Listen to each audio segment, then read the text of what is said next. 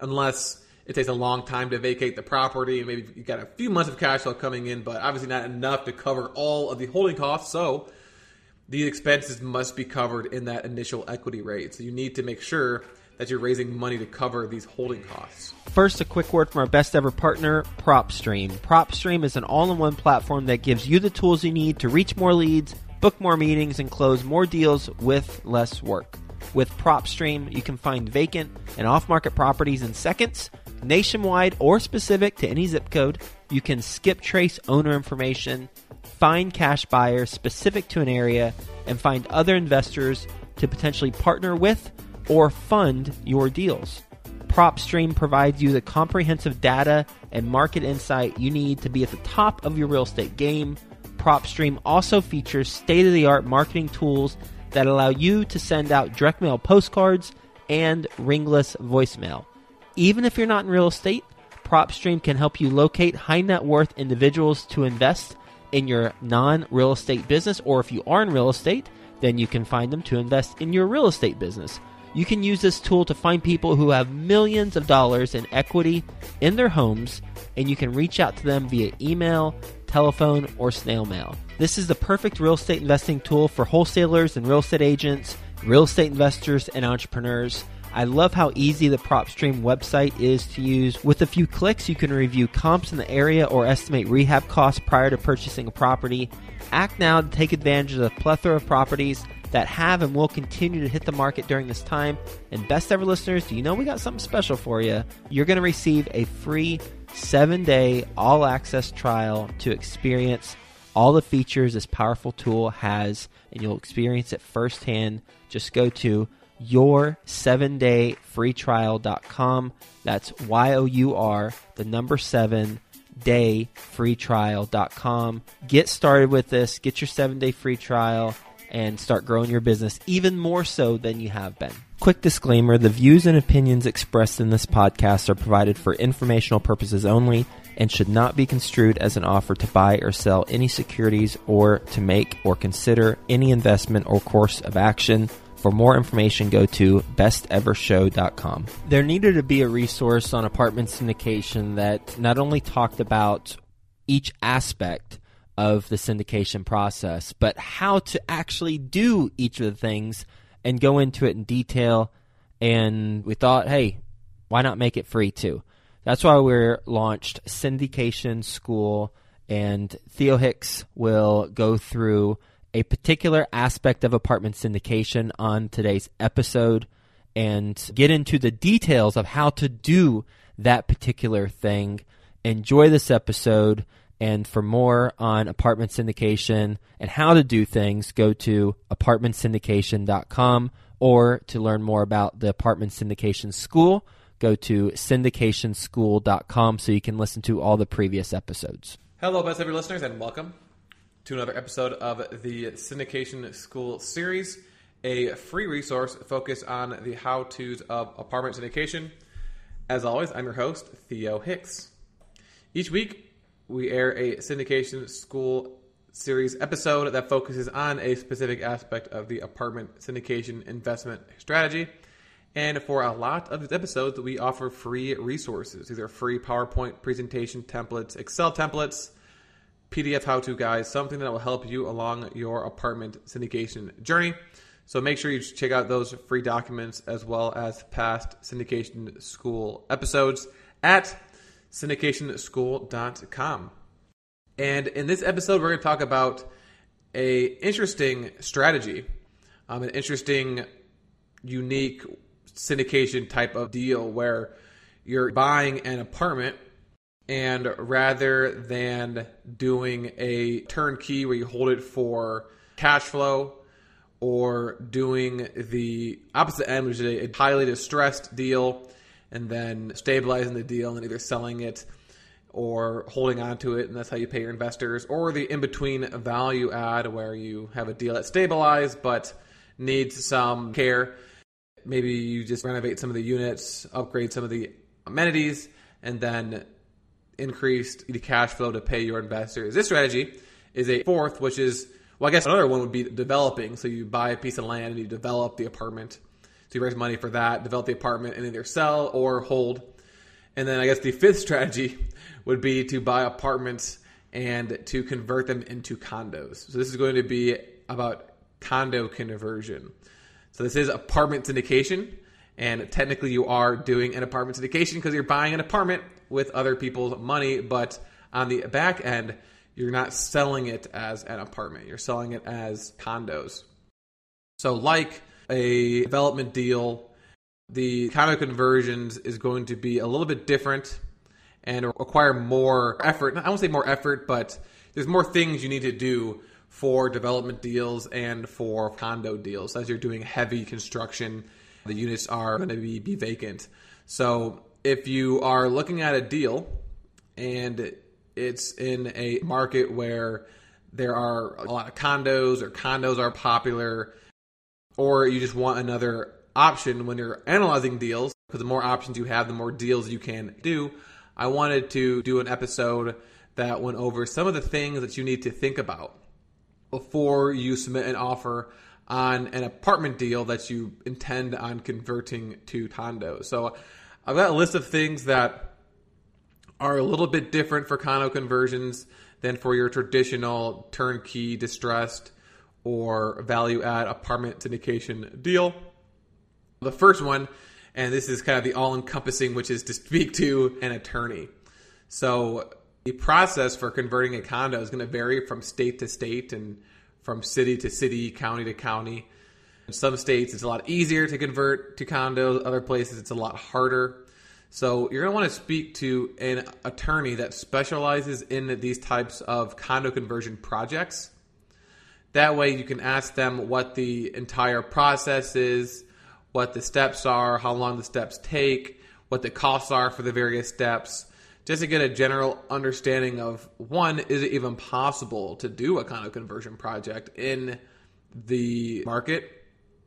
And then if you are, what are some of the things that you need to do in order to get to the point where the condos are completed and ready to be sold? And on a similar note, you're also going to want to talk to someone who actually specializes in condo conversions on the investment side, right? So an investor who has done condo conversions before because you've never done it before, well, you might not necessarily know what you're doing. You might run into a lot of mistakes. And when we're talking about using other people's money, well, every mistake is less money that goes to your investors and potentially eating into the capital that they invested. So it's always good to have someone on your team that has experience doing what it is you're trying to do, even if you're doing value add, right? You want to have someone who has experience doing value add syndication. So, in addition to the attorney, make sure you have someone who's done these types of deals in the past and ask them also what's the process like? What are some of the things that I need to think about? What are some of the things that most people miss? Kind of just your traditional conversation. Now, one of the biggest differences between your traditional syndication deal and these condo conversions would be the process for vacating the property.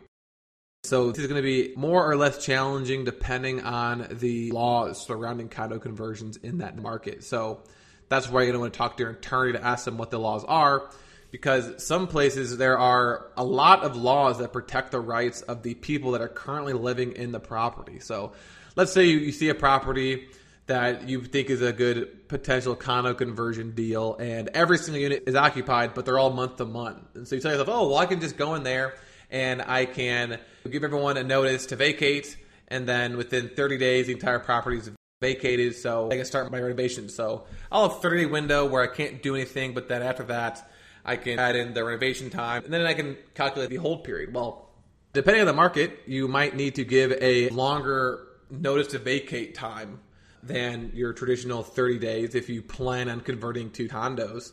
And then in some places, even if you are able to send out these notice to vacates, you might, depending in the laws, have to cover relocation costs. You might even have to give them a chance to purchase the completed condo.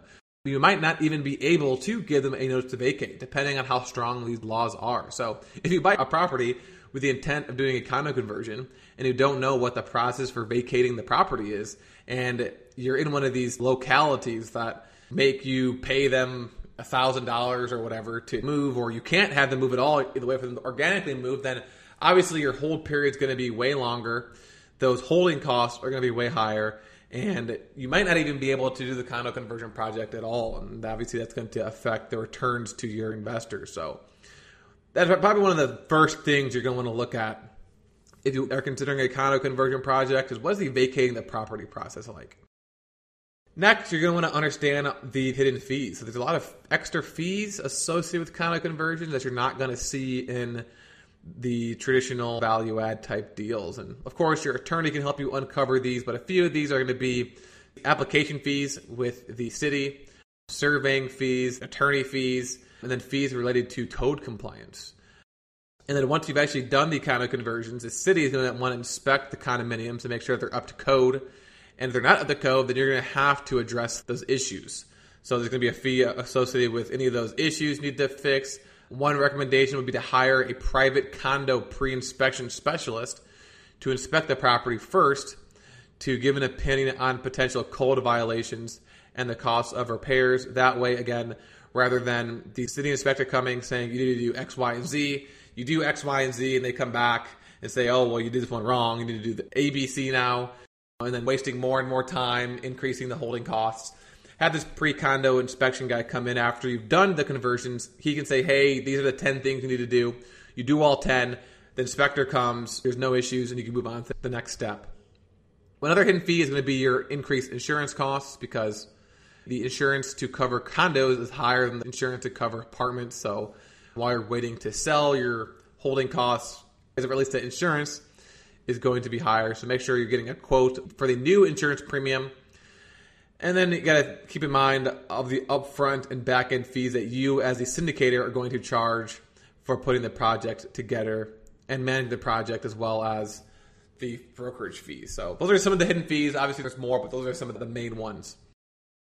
Next is going to be financing.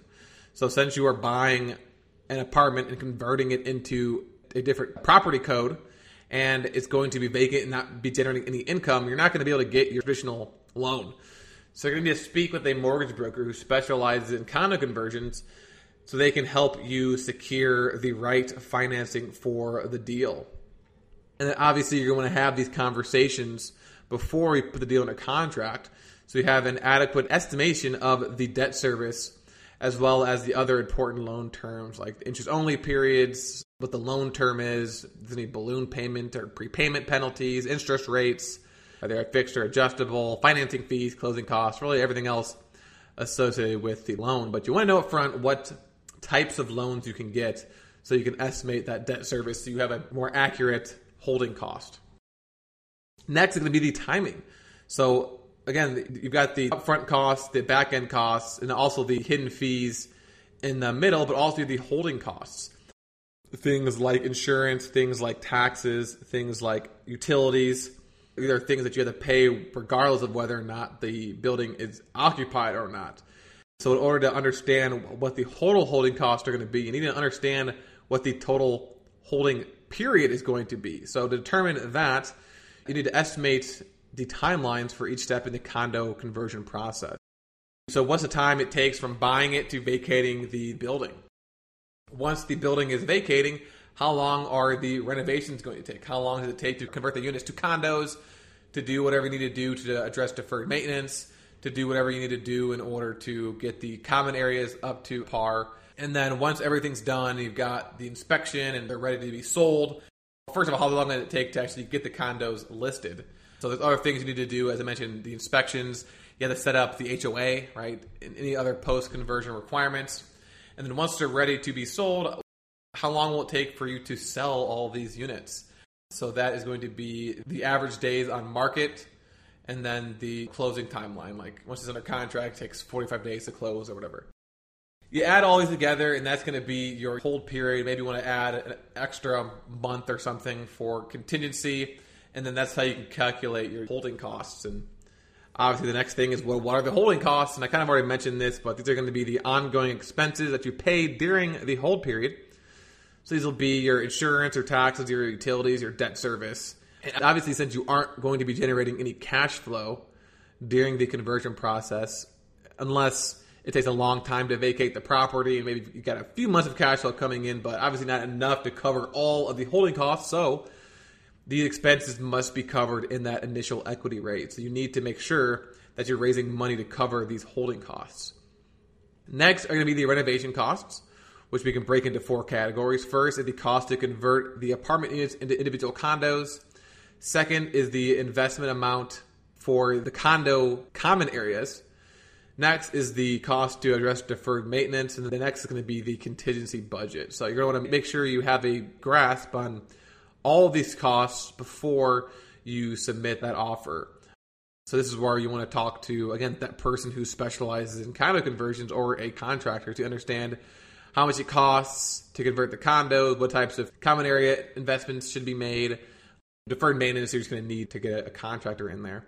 And then the contingency budget, 10 to 15% is usually the traditional contingency budget.